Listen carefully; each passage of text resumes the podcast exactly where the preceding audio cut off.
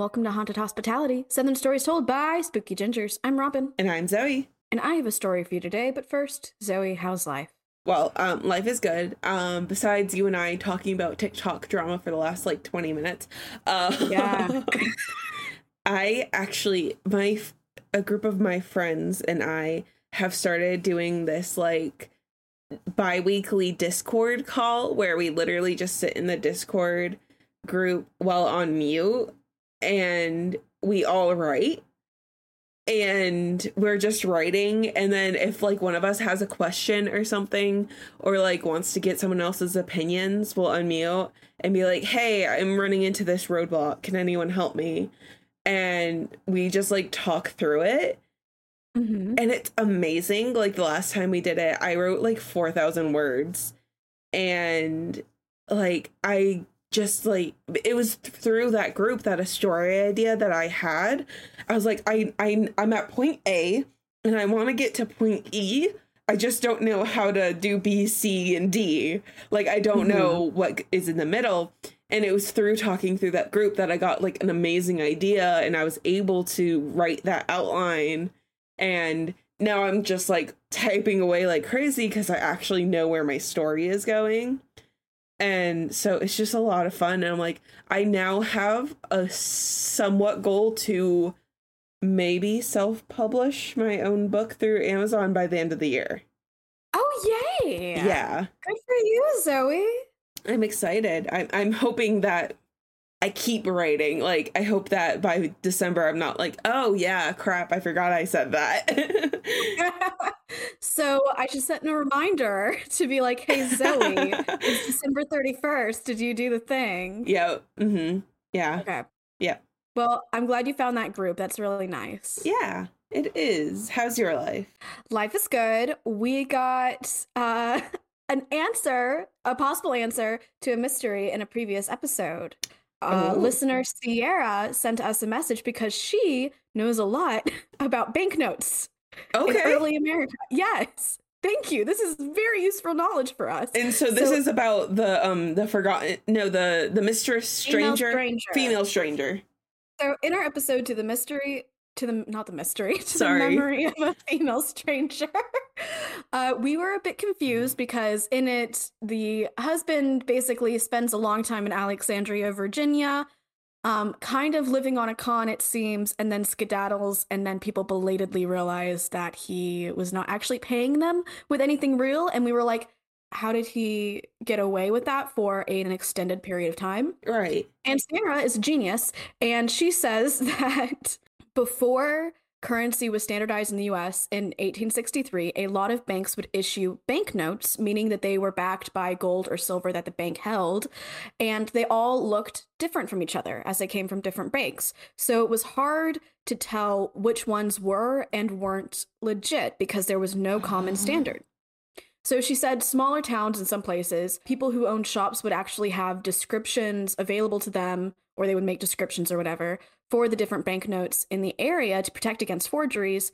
However, in Alexandria, there are so many people there, and they are traveling from all over that they probably just would not have been able to keep up with it at all. And so that's how he would have gotten for so long with either um, faking the banknotes successfully or if he had been giving them real banknotes and the banks themselves just didn't have the gold necessary to back them. Well, thank you so much. That is a mystery I did not expect to get solved.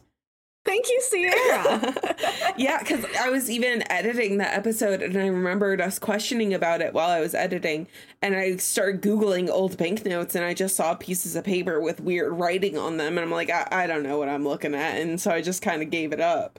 um, apparently, there's an answer. Well, That's thank awesome. you. Thank you. All right. Oh, do you have something something for us? I do have a something something for us. So I kind I feel like I cheated a little on this one. It took me like five seconds to do. Robin, have you heard about Chat GPT? yeah, I have. Okay, so I was playing with Chat GPT. If people don't know, you live under a rock. But basically, it's an AI program that you can write a query into and it will give you something. So I saw a TikTok of a woman being like, I have pots and I am allergic to this. Write me a two week meal plan Mm. for somebody with this ailment, right? And it wrote her a two week meal plan and she was able to follow that. And I was like, so I was just playing around with it and I was like, I wonder if there's anything that we can do for haunted hospitality. Like, I know sometimes I'm like, I kind of want to cover a case about this, but I can't find the right words to Google to find a name basically. And unfortunately, or fortunately, depending on how you see it, like one time I was like, uh, list, give me a list of famous arsonists, right? To cover an arsonist f- case. And it was just like, no, sorry, that's violence and we don't condone violence. So I'm not going to do anything for that. And I was like, okay, that makes sense. But it does give you haunted things. So, Yay. and it tells you about Southern things. So I asked for it to generate fun facts about the South. Here are the 10 fun facts it gave me. And I don't know if any of this is accurate. I did not Google it. So if you guys hear it and you're like, mm, that's wrong, let me know. Um, fact one the southeastern United States is home to the longest river in North America, which is the Mississippi River. And it runs from Minnesota to Louisiana. So really, we're partial home to it. Yeah. The world famous city of New Orleans, Louisiana, is known for its Mardi Gras celebrations, which attract thousands of visitors each year, which is, yep, that's true. It tracks. The Great Smoky Mountains National Park, which spans Tennessee and North Carolina, is the most visited national park in the United States. That is true. Uh huh. The southeastern United States is home to the largest man made lake in the country, which is Lake Okeechobee in Florida. Okay. Florida is the only state in the southeastern United States with a tropical climate, which makes it a popular destination for beach vacations. The hmm. southeastern United States is known for its delicious cuisine, including dishes like gumbo, jambalaya, and barbecue. All good. Atlanta, Georgia is home to the busiest airport in the world, the mm-hmm. Hartsfield Jackson Atlanta International Airport. The Appalachian Trail, which stretches over 2,000 miles of from Maine to Georgia, runs through the southeastern United States. By definition, yes, it would have to. the southeastern United States is home to the largest concentration of Civil War battlefields in the country, including the famous battlefield at Gettysburg, Pennsylvania, which tracks. Uh, wait, wait, no, no. The southeast Pennsylvania is not in the southeast. Some people consider Pennsylvania southern, but I don't In know. what world? But I don't know. Um, th- I'll get to something in a second. I don't know where ChatGPT draws the line of southeast. It's not Pennsylvania. It might think literally, okay, south and east. So like east including. Pennsylvania is not like I'm not even saying culturally. I mean, No. though that's true, but they are not south. but they are east. That's what I'm saying. Like it might consider Oh. south and east. Okay, okay. Yeah. And then the southeastern United States is known for its music, including blues, jazz, and country, with famous musicians mm-hmm. like Elvis Presley, Dolly Parton, and Ray Charles hailing from the region. Where's Ray Charles from? I guess we don't know. I don't, know. I don't know who Ray Charles is. Uh, he's a blind piano player. Really? I think. Okay, now I'm googling. what was it? Ray Charles? Yeah. Okay, yeah, yeah, yeah. He was born in Georgia, Albany, Georgia. Did you say Albany, Georgie? I did on accident. I was hoping you Well, wouldn't catch it. Pretty sure that the jazz bar we went to the night of your wedding, there was a I think Ray Charles autograph up there. Oh, fun. Yeah. Yeah. Okay. Just FYI. but Robin, Mhm. I, I saw that. I was like, cool, that can be a fun something southern, right? All Yeah. that those facts. Yeah. And I was like, you know what? I'm gonna cheat. So I was like, give me a list of the most haunted locations in the southeastern United States. And there we go. I have a list of things to cover for the next few episodes. Shoot.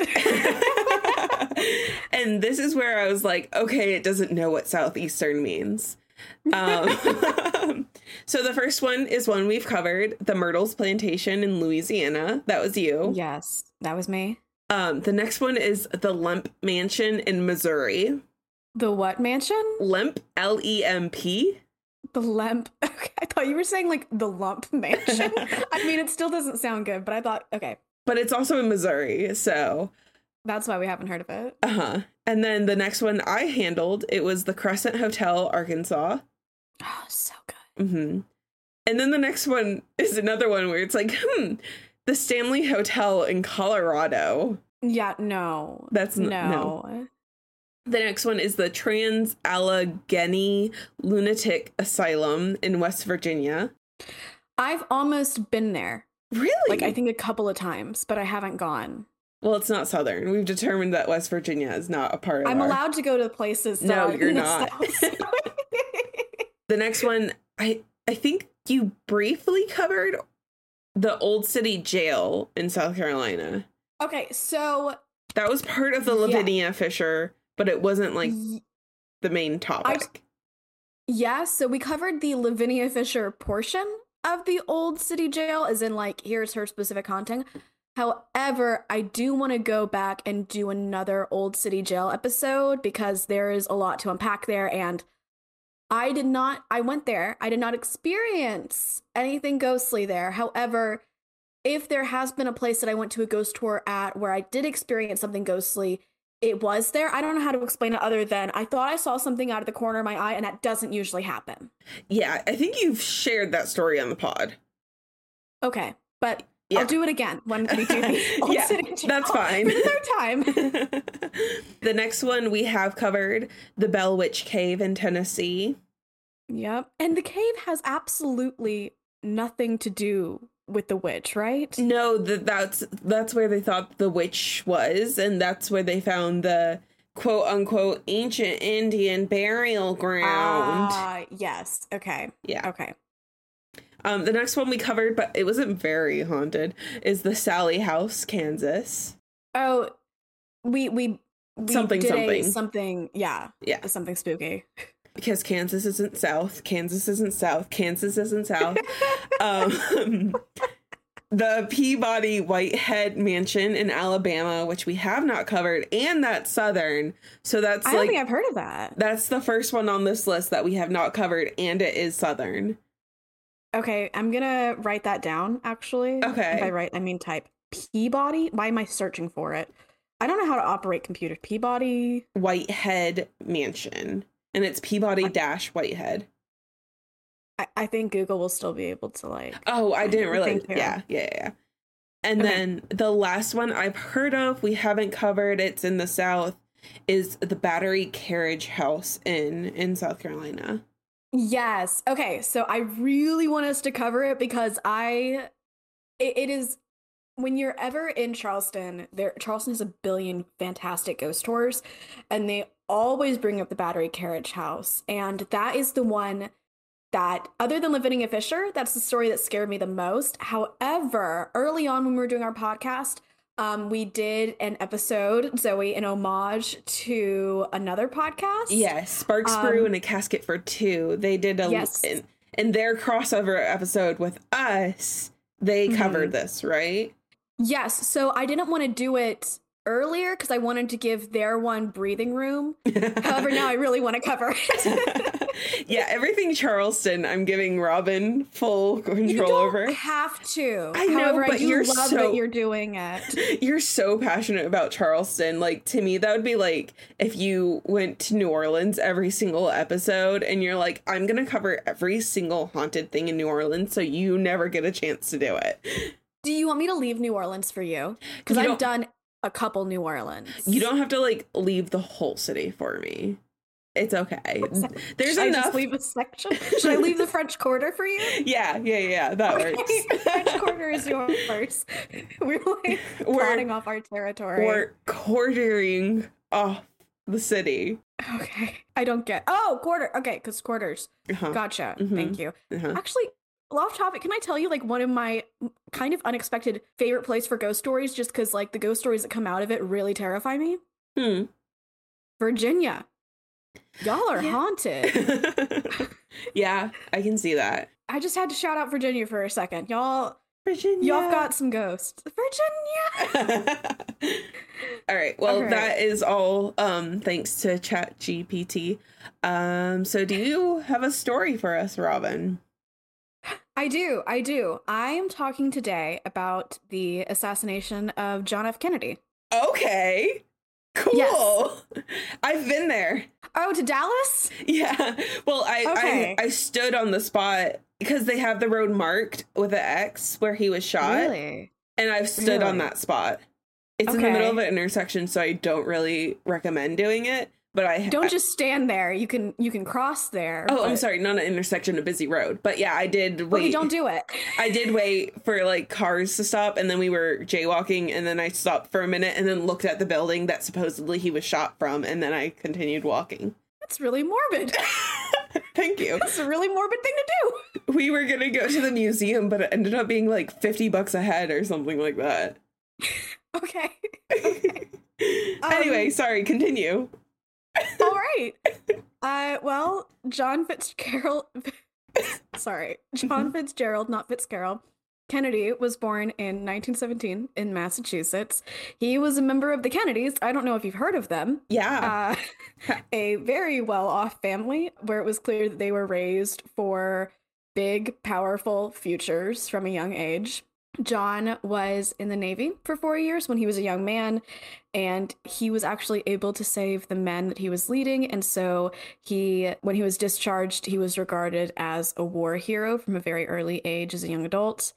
And unfortunately, from his time in the Navy, he had a back injury, and coupled with an adrenal disease he had, he actually lived his day to day life often in a lot of pain, though I believe this was generally kept from the American public. Kind of similarly to the way they kept Franklin Roosevelt's like disability away Mhm. from the American public. It had always been the parents thinking that the oldest son, Joe, would become a politician. However, Joe died when he was young. So when they they called him Jack, okay. Jack Kennedy. So when Jack came back from war, the kind of the intention to have a political career fell to him as the second oldest. And so he diverted his plans, which had previously been he wanted to be a journalist or a professor. And so he diverted it quickly and successfully to politics. So he was discharged in 1945. And in 1946, he ran for Congress and he won a seat in the House of Representatives at the age of 29. So he became a senator in 1953 after serving three terms as a representative. And soon after he became a senator, he married Jacqueline Bouvier, who is now known as Jackie Kennedy, or you may also know her as Jackie Kennedy Onassis. So he had been a senator until he started running for president in 1960. And TV likely played a role in him getting elected. I'm not saying he was a bad candidate. I'm not saying he wasn't right for the job, but I am saying that he was a good looking guy. and people were just kind of now having TVs in their houses as a norm, and they would turn on the TV and be like, oh, look at that good looking guy running for president. Look at his pretty wife. And so there was kind of a famous example. And Zoey, I don't know if you remember this from high school US history or something, but where it was a debate between JFK and Richard Nixon. They were running against each other. JFK was a Democratic nominee, Richard Nixon was a Republican nominee, and they were in a debate. And it was broadcast both over radio and over television. And it was a split decision as to who won because for radio, people who listened in said either said they tied or they said that Richard Nixon won. However, people who watched it were all like, oh, Kennedy won. That's hilarious. It really is because again, Kennedy was at he was around 43 at this point, so he was relatively young, especially for somebody running for president. He was attractive, and Richard Nixon was none of those things. So- and I mean, also there's a little bit of body language that comes into it as well because Richard Nixon was also, I believe, fidgeting and he was sweating and he was like wiping away his sweat. Meanwhile, JFK just suave, knows how to be in front of cameras. So this is going to sound really ignorant, but was this before or after Richard Nixon was president? This is before. Okay, so, So, Nixon was Richard Nixon- after. Yes, Nixon was after. So, okay, brief history lesson. And if I get this wrong, ah, I'm so sorry. you know more than after me. JFK, after JFK, his vice president Lyndon Johnson, Lyndon B. Johnson became president. Lyndon B. Johnson was reelect was ended up being elected himself to the presidency after carrying out JFK's term. I cannot remember if he was elected yet again. I actually don't think he was. No, no, no, I don't think he was because I think he chose not to run again. okay. And then I think after that is when Nixon came up. And then Nixon, of course, was elected twice and then quit halfway through or somewhere through the second one because Watergate came to light. And all of his advisors were like, you are going to not only be impeached, but you are going to be convicted by the Senate and therefore removed from office. So why don't you just get ahead of it and get out? Yeah, that makes sense. America. Okay. So, anyway, Kennedy was elected to president. Uh, in what year was that? 1960. 1960. Uh-huh. Yes. And he and Jackie were extraordinarily popular in general. Again, TVs loved them, Americans loved them. They were considered the all American family. They had two young kids, the second of which was born only 17 days after JFK came into office as the president. And they were really, really widely regarded, but their public image was also incredibly curated. And so there's a lot of people who did and continue to like just idolize JFK as like kind of the perfect president, is my understanding of it. However, there were real issues behind the scenes, including like within the marriage. He cheated on her and stuff. It wasn't perfect. However, people really saw it as perfect at the time. And the presidency itself, I think, I don't want to put words in this man's mouth, but I think a lot of people who become president, from what I hear, tend to find it is so, so much harder than they anticipated it being. And not to say anybody thinks, well, I'm going to become president and it's going to be easy, but the office and the responsibilities and the decisions you have to make really weigh on people.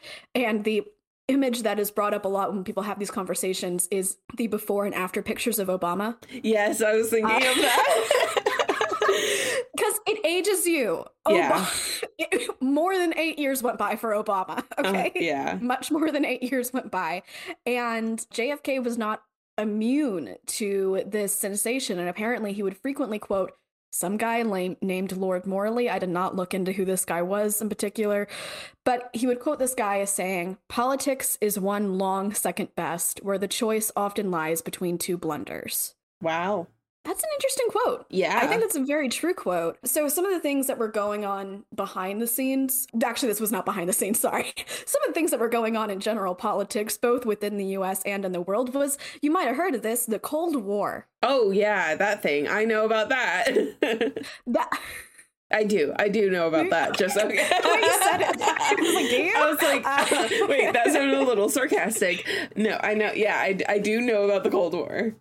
Okay, well, the Cold War was a long held dispute between the Soviet Union and the US, and it never ended up quite being a true war, though it was kind of a decades long will they, won't they situation, except Yeah. it was about like nuclear war. And there's a lot to unpack about that, but we're not going to do that because that's not what the podcast is about. So, at the risk of horrendously oversimplifying things, Soviet Union and Cuba also were communist. US didn't like it. They didn't like us. It was not great. Yeah.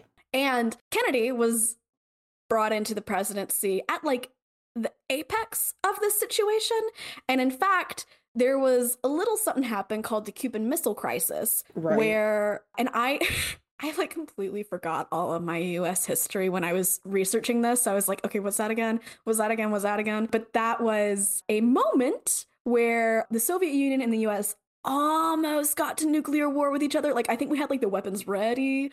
And we were like that TikTok girl who tried a certain kind of Dr. Pepper and is like, no, well, maybe. No. well, I don't know. Yeah. Um, but Kennedy is credited with diffusing that situation. All right. And so now we get into 1963. Jackie gives birth to another son, Patrick, in August. However, the son passes away just two days later, Mhm. and she takes a break I don't know if she takes a break from public appearance appearances, but she does take a break from like traveling long stretches of public appearance time, you know, that kind of thing, for a few months until, as we'll come to see, in November. So at this point, JFK, because America has ridiculously long campaigns, he is starting to gear up for the 1964 election year. And everybody knew he hadn't announced yet at this point, but everybody knew he was definitely going to run. And he was an extraordinary popular first term president. Most first term presidents got reelected again. And so it was people thinking he was likely going to win. But on November 12th, he and his team started to officially plan for this campaign. And JFK said specifically, Florida and Texas were going to be really, really important states for him to win. So for us, we know Texas as primarily a Republican state, at least as voting in presidential elections. However, in the times of the 50s and the 60s, it was much more back and forth between Democratic and Republican. JFK, as a Democrat, had won Texas in 1960, but it was from a very narrow margin, and that was with having Lyndon B. Johnson, who was from Texas, be his VP. So, also, I like politics. Can you tell from this story? so, he was thinking, okay, I'm going to go to Texas for mm, it was actually going to be two days, but he was going to go to five different cities. And there were a few reasons for this. One was you know to bolster his chances of winning the state there when it comes time and the other one was because there was a lot of infighting among top democrats including texas governor john connally and he thought okay let's just try to see if we can help out what's actually going on there there was also a bit of upheaval in Texas, at least previously, Dallas in particular, because the US ambassador to the United Nations had been harassed there when he was there just a month earlier. They spat on him, and one woman hit him with a protest sign in the head. and, Sorry. And I know, I know, like it's, he's fine. Yeah. Well, yeah he after the hit he was fine. Okay, okay, okay. But he did tell JFK, JFK's team that it was a quote ugly and frightening scene down there, and he did not want the president to go to Dallas. However, the president went to Dallas anyway. They were planning to go for two days, like I said, and they were leaving on November 21st, 1963. And Jackie was going to accompany him. This was going to be the first time that she was really out at one of these longer traveling stretches for specifically public appearance purposes since she had lost her son back in August. So they went to San Antonio on November 21st, then to Houston, then to Fort Worth, where he spent the night. And that morning of November 22nd, he woke up in Fort Worth, gave a speech in the rain to thousands of people who had gathered outside of his hotel before speaking at a breakfast, driving to the airport, and taking a 13 minute flight to Dallas. When they arrived in Dallas, it was a little bit before noon. They shook hands for a while with people before getting into the back seat of a dark blue 1961 Lincoln Continental convertible. This convertible had an option to include a plastic top to ward against bad weather, but it wasn't raining anymore, so they didn't include the plastic top as they set off in the motorcade. So it was Jackie and JFK in the back seat, and in front of them were the Texas Governor John Connally and his wife, the First Lady of Texas, Nellie Connally. And VP Lyndon B. Johnson and his wife, Lady Bird Johnson, were in a different car. So the motorcade itself was going to last for 10 miles. It could have been a much shorter trip. They were going to this place called the Dallas Market Center for a luncheon that he would speak at.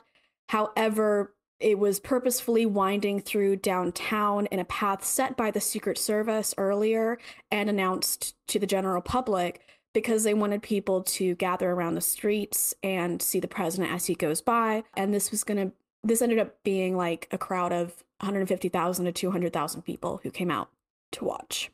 So the car set out at 11:40 a.m. and they were a little bit behind schedule because there had been a couple stops that the president had asked for along the way. My guess is to greet people. I don't think he was saying let's stop at the CVS. uh, thank you for that. And they were getting to this place called the Dealey Plaza, which was a kind of a park area in the center of the city at 12:30. And Nellie, who again was the first lady of Texas, turned around in her seat to remark on the crowd's adoration. She told JFK, "Mr. President, you can't say Dallas doesn't love you." And he said back, "No, you certainly can't." Uh-huh.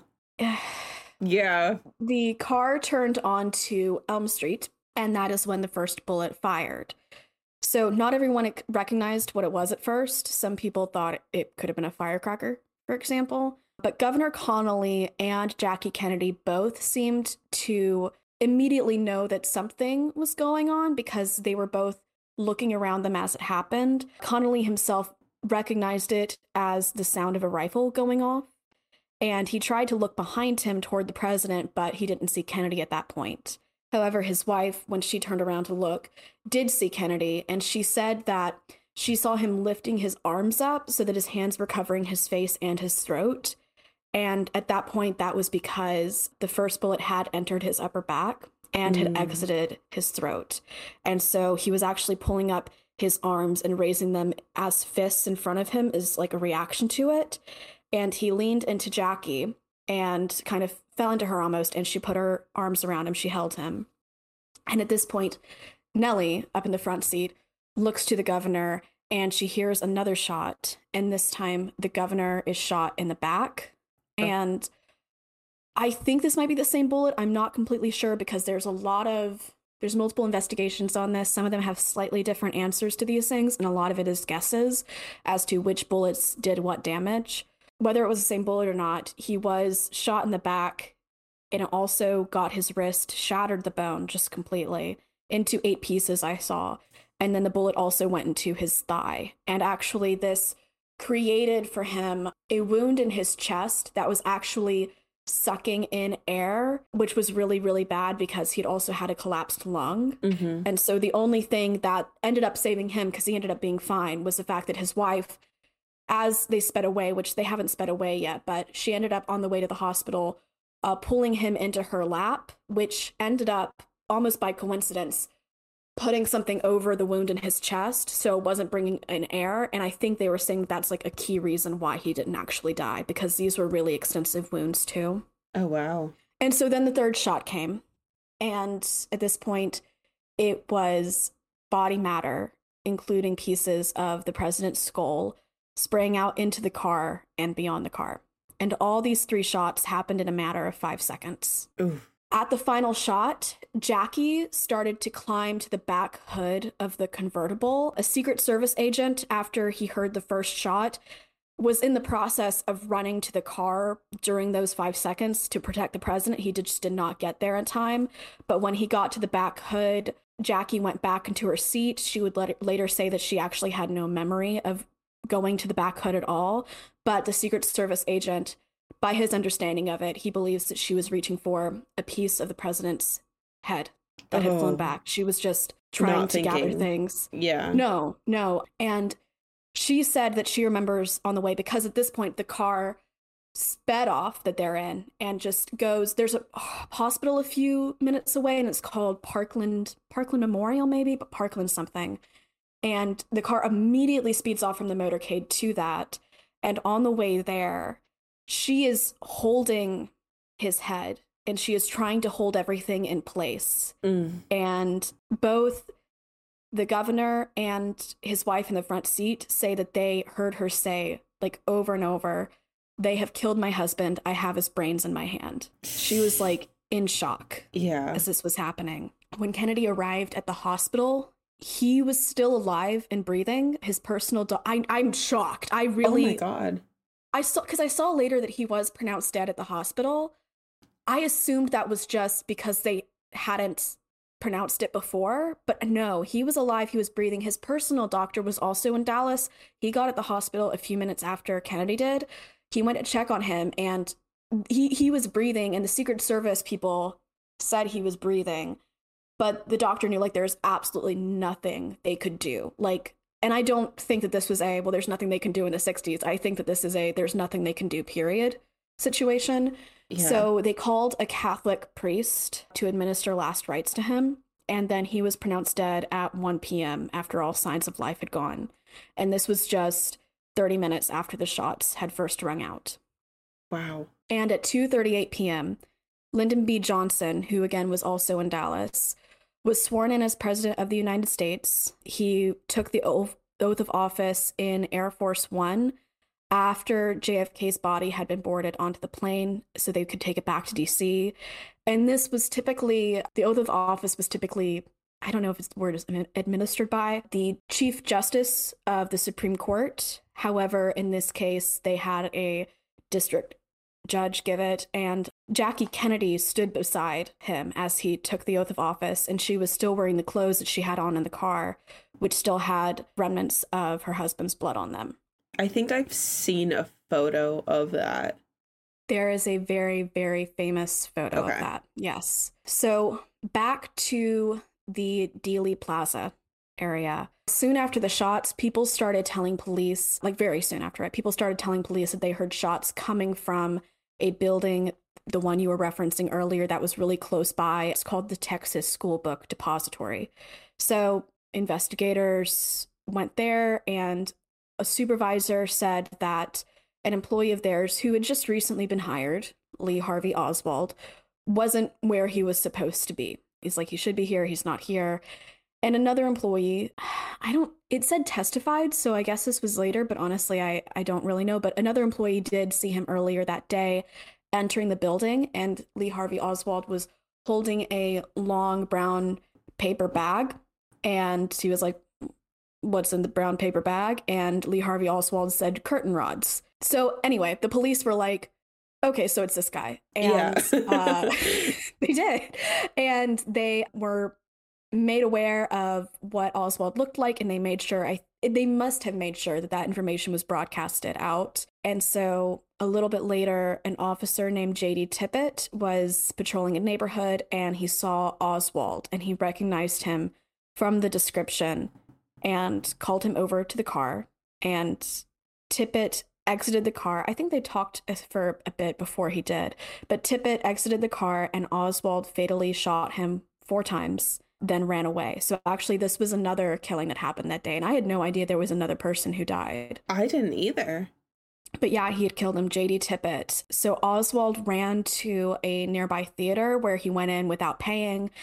And I'm sh- I believe that this has to have meant that everybody in Dallas knew to be on the lookout for somebody suspicious because like they saw him go in without paying paying and then a manager told this ticket guy to call the police and they i'm sure would not have done that. Like that's that's a not a police situation otherwise or at least i assume nobody would have done that otherwise but i think they must have been on the lookout for people acting suspicious. This guy was acting suspicious. So police got there and lee harvey oswald was arrested at around or a little bit before 1.40 p.m so that was just a little bit after jfk was pronounced dead. So this all has happened i say that because this all happened really, really quickly. Yeah. Yes. The big question is why? Why did he do it? Yeah. And a lot of people, and a lot of people still, because a lot of people have a lot of thoughts, are wondering that same question. But Lee Harvey Oswald was born in 1939. So if my math is correct, which I think it is, but it might not be. He was around 24 when he shot JFK. He had previously been in the Marines, serving in the Philippines and in Japan. However, he was having a bit of a difficult time with his officers, it sounds like. Apparently, he shot himself in the elbow on accident with a handgun that he was not supposed to have. Okay. Yeah, I know that's a weird situation. And he and an officer got into an argument about it, and he was demoted and court martialed because of it. And in 1959, he was put on reserve when he was around 20 years old because he said his mother was in bad health. Soon after that, he went to the Soviet Union, which, because of the tensions between the Soviets and the US, this is considered a really huge rebuke of the US. And he it is said like he I saw that he was Marxist. It seems like he has like a lot of communist beliefs and which was at odds with how the US was at that time. And he moved there for a while. He worked in a factory. He stayed there for a few years. He ended up marrying a woman named Marina Prusakova, and they had a child together in 1962. Okay. Later that year, he came back to the US and moved near Dallas. And it's believed that in March 1963, he unsuccessfully tried to assassinate the US general as well.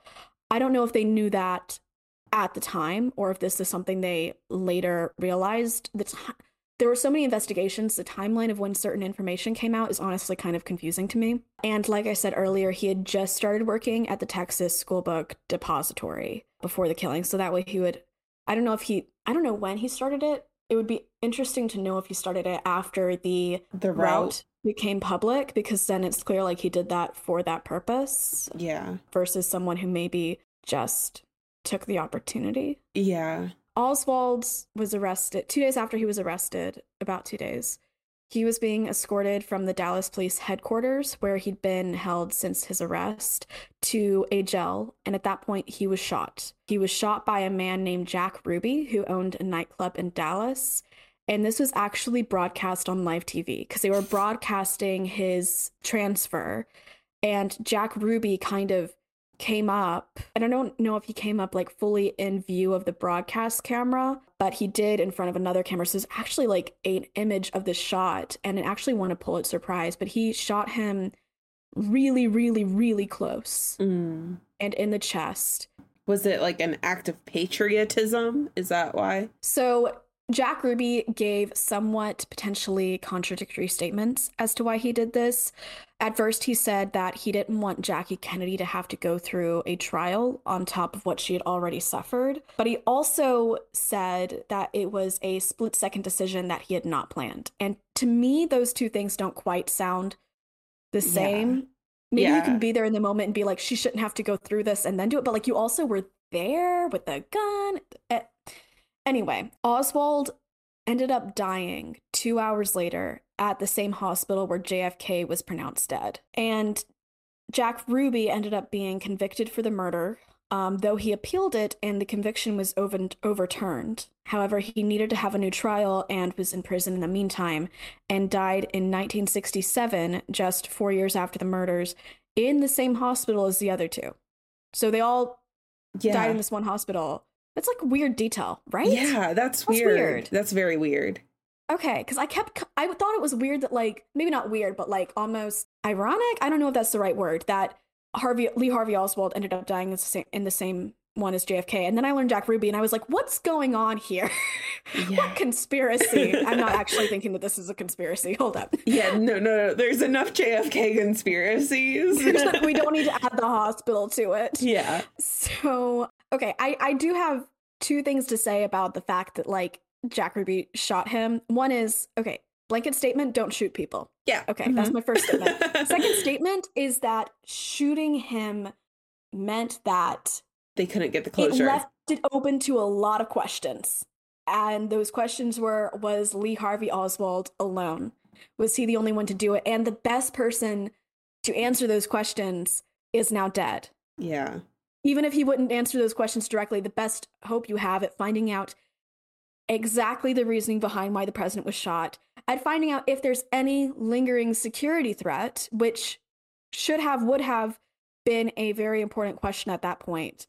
You don't you, you don't have that answer anymore. There's probably a conspiracy theory that the person who shot Oswald shot him because he was part of the same group and didn't want Oswald answering those questions.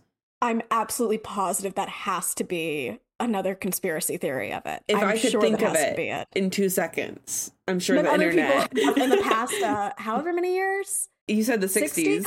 so, Yeah, this was 1963, so this would be year 60. yeah. We're in 2023.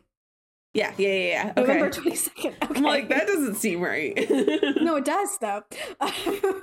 a New York article Times article came out the day he died, and this was by James Reston. Mm. And the reason I read this is, I mean, like one, it, it's valuable to know what people were thinking. And also, like I've lately been having a big interest in finding out how people were thinking about things, how people were reacting to things in the moment as big history was unfolding in front of them. And I think for me, it's a little bit of a reaction with COVID and January 6th because I I almost think wonder for me if it's like a way of reprocessing it cuz like I will go back like between news or seeing like replayings of like broadcast of like the moment people realize oh wait something is like going wrong here yeah. and I think I think like it's like for me, I think it's like a way of processing it. I especially mostly especially after COVID because I did it like in the year after I did it in 2020. I think I was about to say the year after 2020. I did it in 2021 reading like kind of a book about it and it was honestly a weird experience to read and go back and experience that again, but I also think maybe I needed to do it. I I don't know. But yeah. I say that because there's a huge difference in between the way we experience history in hindsight and the way people live it in the moment because when you're in hindsight you can be analytical, you can see cause and effect better. But when you're in the moment, you have you have the benefit of emotional bias. You see like the real emotions of it and what people were feeling about themselves. And so I wanted to go back and see what was being said in the moment, the evening that this happened. And so a New York Times article, like I said, came out the day he died. So it must have been published in the evening. And Hold on, the day JFK died or Oswald? day JFK Okay. died, sorry. And it was stressing that in multiple ways he had spent his presidency trying to keep violence at bay.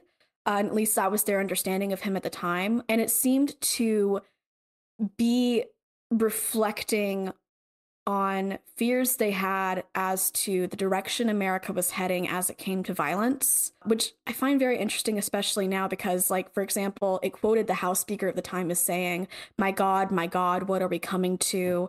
And the article went on to say the irony of the president's death is that his short administration was devoted almost entirely to various attempts to curb this very streak of violence in the American character. And I, I do, I'm going to get a little bit more into later into this episode about how I think maybe current gun violence is influencing some thoughts perhaps on what actually happened or an understanding of what actually happened.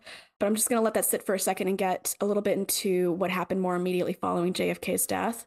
So he had kind of a multi day funeral, as a lot of public figures do. The first part took place the same day as Oswald was shot and killed, so two days after he died.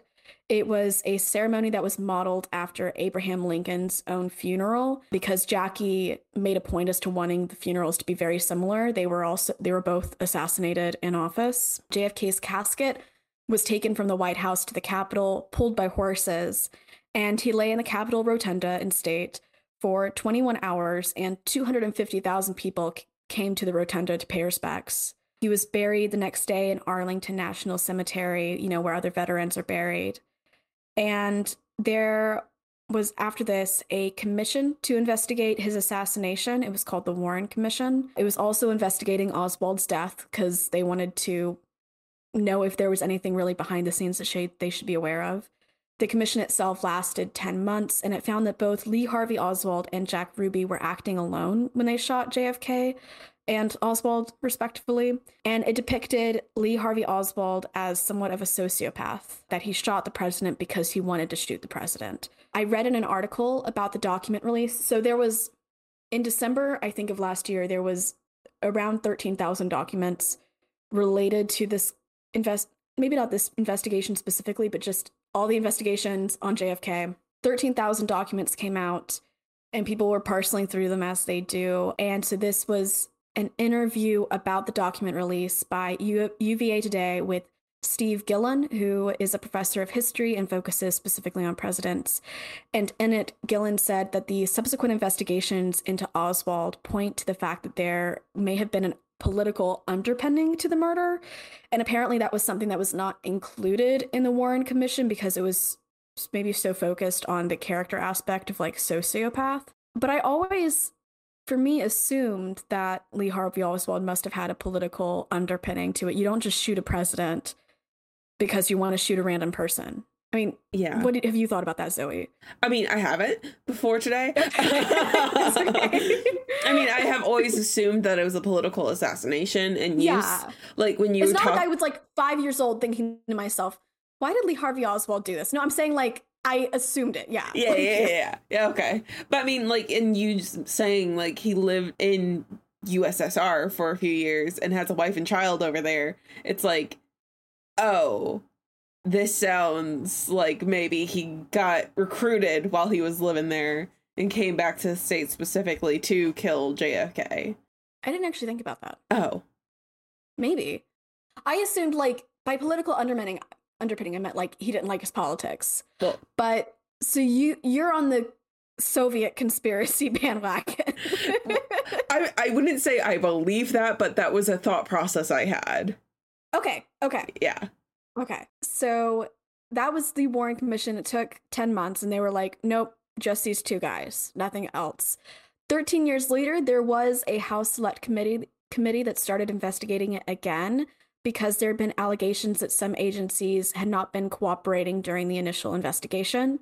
So the report came out in 1979, so it took three years, and they found they believed that there were two shooters, not just Oswald. And this was apparently because there was a tape from police radio, something like that, where it indicated to them that there were at least four, if not more, shots. However, in the same breath that I read that, it then said that after the report was issued, people who are experts at sounds, um, which I don't know how you get that job, but thank you, uh, listened to the tapes and were like, nah, th- these tapes are not evidence or something. So that was like disputed. And everybody, it said like 80% of people who were there said they heard three shots. Okay. And there were three shells or whatever Okay. found at the scene. But I think that maybe like by reviving it in the 70s again, it probably just, if the conspiracy theories were going to die, it really brought them back to life, Yeah. perhaps. And it is not a fringe conspiracy theory that people believe that there was more than one person involved in the plot to assassinate him. As of 2013, 61% of Americans believe that there were other people involved, according to a Gallup poll. And among those who might be involved, they were like, well, Fidel Castro, the US government, the CIA, the mafia. And in fact, this level of belief, which by the way is kind of insane because presidents do not get voted at, in at 61%. This is a huge thing that the American people are rallying behind together. This is really bringing us together. um, but between the years of 1976 and 2003, which again, 1976 is when the commission started, just Uh-huh. like to say, or the House investigation thing. But between the years of 1976 and 2003, the percentage of Americans who believed others were involved fluctuated between 74% and 81%. Wow. So for 2013, it to be 61%, that's actually a dip. yeah. I'm shocked so many people believe this. I mean, I think until you were talking about it, I thought that it was proven that there was another person that at least attempted to mm-hmm. shoot. Uh, really? Yeah, I I remember like I mean, I'm not like a history buff and I but I do find conspiracy theories amusing sometimes. Yeah, And yeah. You know like the whole, I'm not not to go into 9/11, but like you know how um So many conspiracy theories. yeah, but like you know how they say like there's a slogan that usually comes from popular conspiracy theories like in 9/11 it's jet fuel can't melt steel beams. Like I've heard Oh, that yeah. I heard that phrase so many times before I even knew what it was referencing, okay? So Mhm. one of the slogans that I've heard about the JFK thing is that you can't curve bullets. And I learned after hearing that multiple times, like that there's a theory that there were two shooters because if you look at the angle that he was shooting from from that building, he wouldn't have been able to unless he curved the bullet or something like that. Like so Okay. I've heard conspiracies that there either was another person in a different building who Mhm. shot one of the bullets or that there was like somebody on the ground who shot one of the bullets. Gotcha. But I don't know again how valid they are because I don't no, think no, they yeah, are. yeah, yeah. You're just- I think that like, this proves just like how prevalent these theories are. Like we're all I've heard other JFK I've heard conspiracy theories that were like I've heard of them. And also, okay, you watch Bones, right? I Wasn't there a full episode about JFK? No um yes actually okay yeah Yes, sorry was. sorry I thought you were so Booth, the FBI agent that Bones falls in love with. He's a descendant of John Wilkes Booth, which That is an interesting choice. but um Uh, but the reason they did that was because he did not have security clearance to work on the bones that they brought and so he was like separated from bones and he was upset about it while she was doing the bot so basically the episode it wasn't confirmed, but the whole team Yeah. believed that the super secret body that they're not allowed to talk about, they believe they brought the JFK's remains to the Smithsonian for bones to determine the cause of death. So yeah. Okay. I mean, that is 100% a- fictional. an experience. Yeah, no, no, no. Yes, Yeah. but that is a conspiracy theory, like being like the driving plot of a major television. I don't. It's Bones a major television show. I think It- it, should have been. It was It's- good. It's like number one in my heart. Temperance. Brennan is oh, my love. Anyway. She's great. Okay.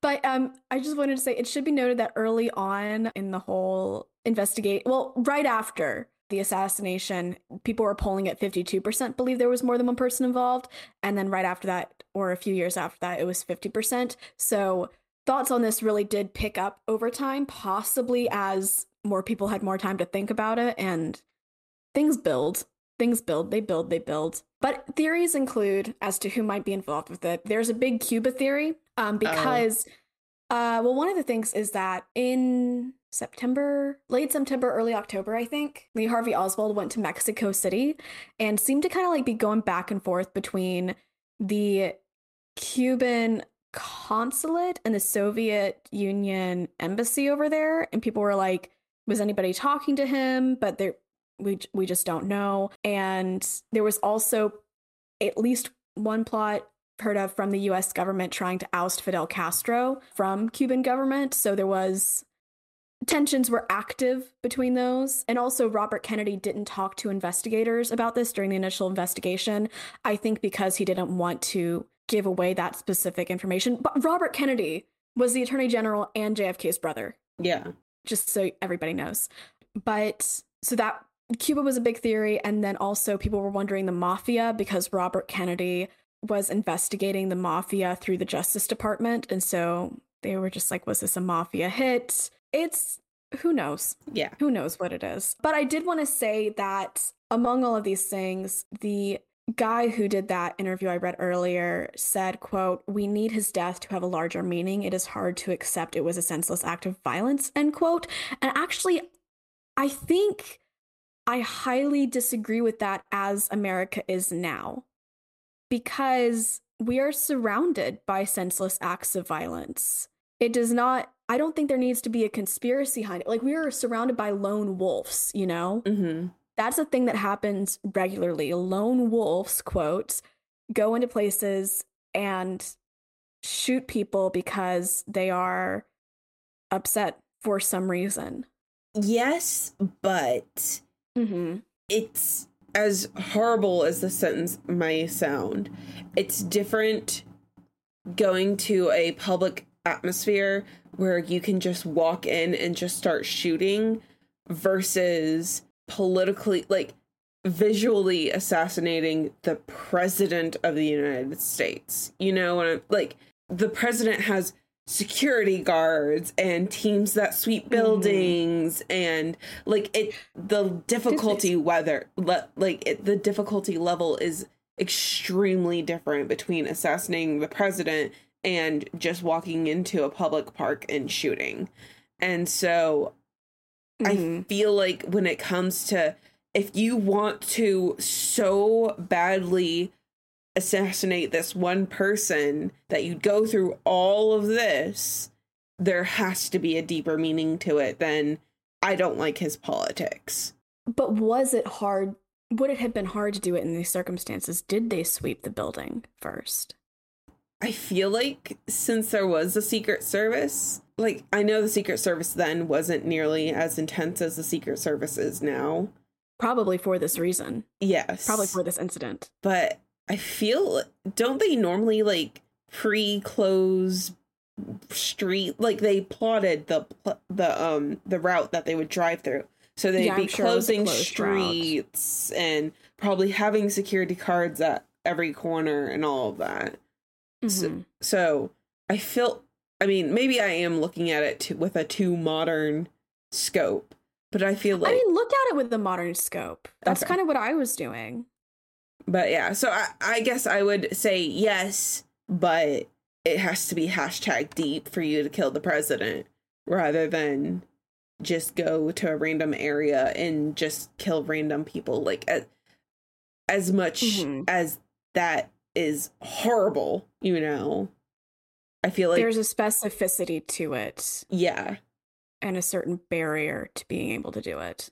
Yeah, like killing the president is about killing the president, but being a mass shooter is about your own issues. That's a really, really interesting point, Zoey. Well, Thank, thank, you. for bringing that up.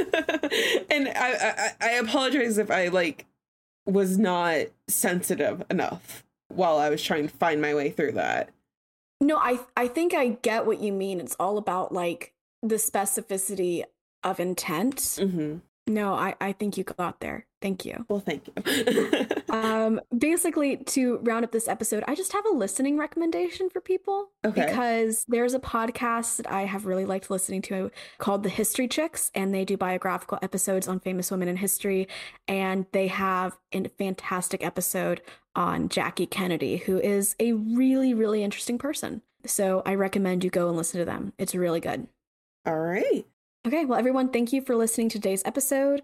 Uh, if you enjoyed it, please rate, review, tell a friend, and subscribe to our Patreon at patreon.com slash haunted hospitality. For just $3 a month, you get a new episode with us. Yes, and it comes out on the 13th because we are spooky. If you want to see Robin's sources, you can head over to hauntedhospitality.wordpress.com. Or if you have your own spooky story anywhere in the world, true crime or supernatural, you can write to us at hauntedhospitalitypodcast at gmail.com or you can slide into our DMs. Yes, we are on Twitter at Haunted House. We are also on Facebook, Instagram, and TikTok at Haunted Hospitality. We hope to see you there. Stay spooky.